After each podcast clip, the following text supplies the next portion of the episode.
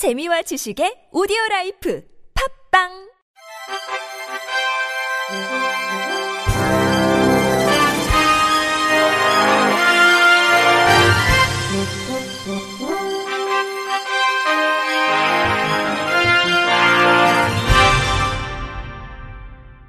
청취자 여러분 안녕하십니까? 12월 9일 월요일 KBRC 뉴스입니다.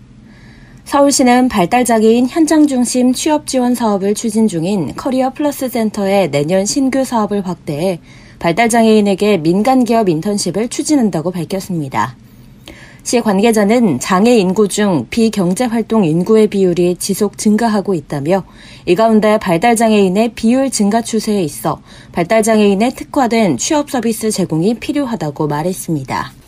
시는 민간기업 발달장애인 인턴십으로 일자리를 확대하고 근로지원인 파견을 통해 발달장애인 취업 현장 조기 적응과 장기적인 취업도 유도할 계획입니다.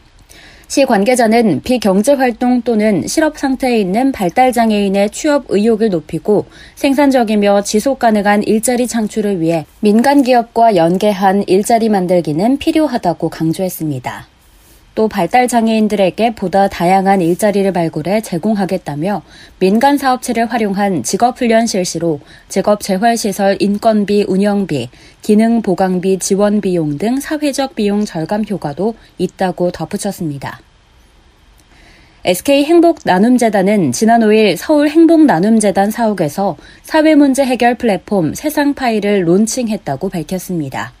세상 파일은 지속 가능한 사회 문제 해결을 위해 프로젝트 개념을 도입한 재단의 신규 사업으로 이날 재단은 시각장애 아동 점자 문해력 향상을 세상 파일 첫 번째 프로젝트로 선정하고 소개했습니다.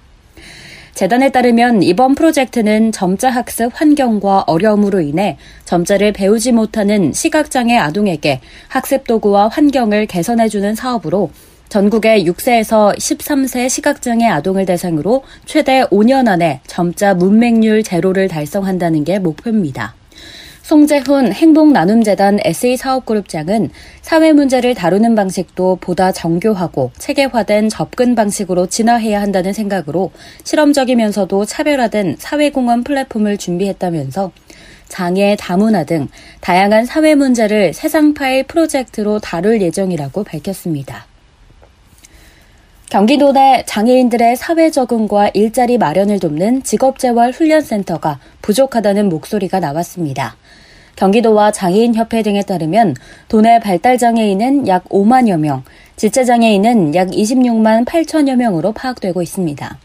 하지만 도내 31개 시군에서 운영하는 직업재활훈련센터를 보면 지체장애인 전문기관은 전무하며 발달장애인을 대상으로 한 기관은 125곳으로 3,500여 명의 장애인이 사회 적응과 일자리 창출 등의 목적으로 교육을 받는 데 그치고 있습니다.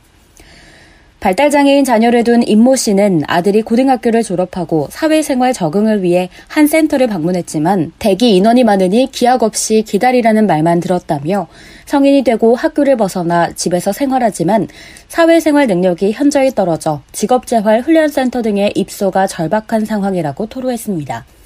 수원의 한 직업적응 훈련센터 관계자는 부족한 자체 예산으로 인건비와 수업료 등을 지불하며 힘든 생활을 이어가고 있다며 시설은 물론 자신의 권리를 찾기 어려운 발달장애인들의 정상적인 사회 적응을 위해서라도 정부의 적극적인 지원이 절실하다고 강조했습니다. 이에 대해 도 관계자는 과거 교부금과 지원금 등의 악용 사례 등도 있어 이에 대한 대책도 반드시 필요하다며 2년의 경과를 두고 판단해 지원 여부를 결정하고 있다고 해명했습니다. 건강보험공단 대구지역본부가 시각장애인을 대상으로 건강정보에 대한 접근성을 높이고 건강생활 실천을 도모하고자 건강나눔 해피투게더 서비스를 운영합니다. 이 서비스는 맞춤형 건강관리 오디오 콘텐츠로 시각장애인들의 건강관리에 도움을 줄 수 있는 다양한 건강 정보를 목소리를 통해 들을 수 있도록 제작 제공됩니다.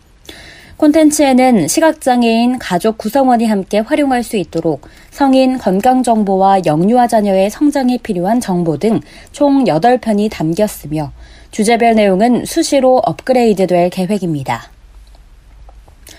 경상남도 선거관리위원회는 지난 6일 도선관위 대회의실에서 내년 국회의원 선거를 비롯한 각종 선거에서 장애인 유권자가 더 편리하게 선거에 참여할 수 있도록 경남 장애인 편의 증진 기술지원센터와 업무 협약을 체결했다고 밝혔습니다. 이에 따라 양 기관은 경남 지역 사전투표소의 장애인 편의시설 현황 점검과 투표 편의 차량 지원 등 장애인을 위한 선거 업무 추진 시 서로 협력하기로 했습니다. 또 장애인의 사회적 권익 향상과 선거 참여 시 불편 해소를 위해 지속해 협력할 방침입니다. 도선관위 관계자는 내년 국회의원 선거에 대비해 장애인이 편리하게 이용할 수 있는 1층 사전 투표소를 확보하려 노력하고 있다고 말했습니다. 헤어진 여자친구가 탄 차에 불을 질러 사망케 한 53살 시각장애인 리홀이 현지 시간으로 지난 5일 미국 테네시주 내슈빌에 있는 교도소에서 사형됐습니다.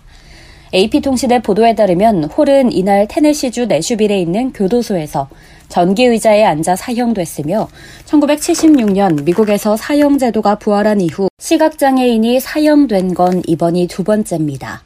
홀의 변호인은 홀이 수감됐을 당시에는 시력이 있었지만 녹내장을 제때 치료받지 못해 시력을 잃었다고 밝혔습니다. 앞서 홀은 1991년 4월 17일 자신에게 이별을 고한 트레이시 크루저가 차 안에 있을 때 차에 휘발유를 뿌린 뒤 불을 붙였고 이로 인해 크루저는 전신에 90도의 화상을 입고 다음날 병원에서 사망했던 것으로 알려졌습니다. AP통신은 홀이 두 차례의 강한 전기 충격 끝에 사망했다고 전했습니다. 끝으로 날씨입니다. 내일은 미세먼지와 초미세먼지의 농도 모두 나쁨 수준을 보이겠습니다.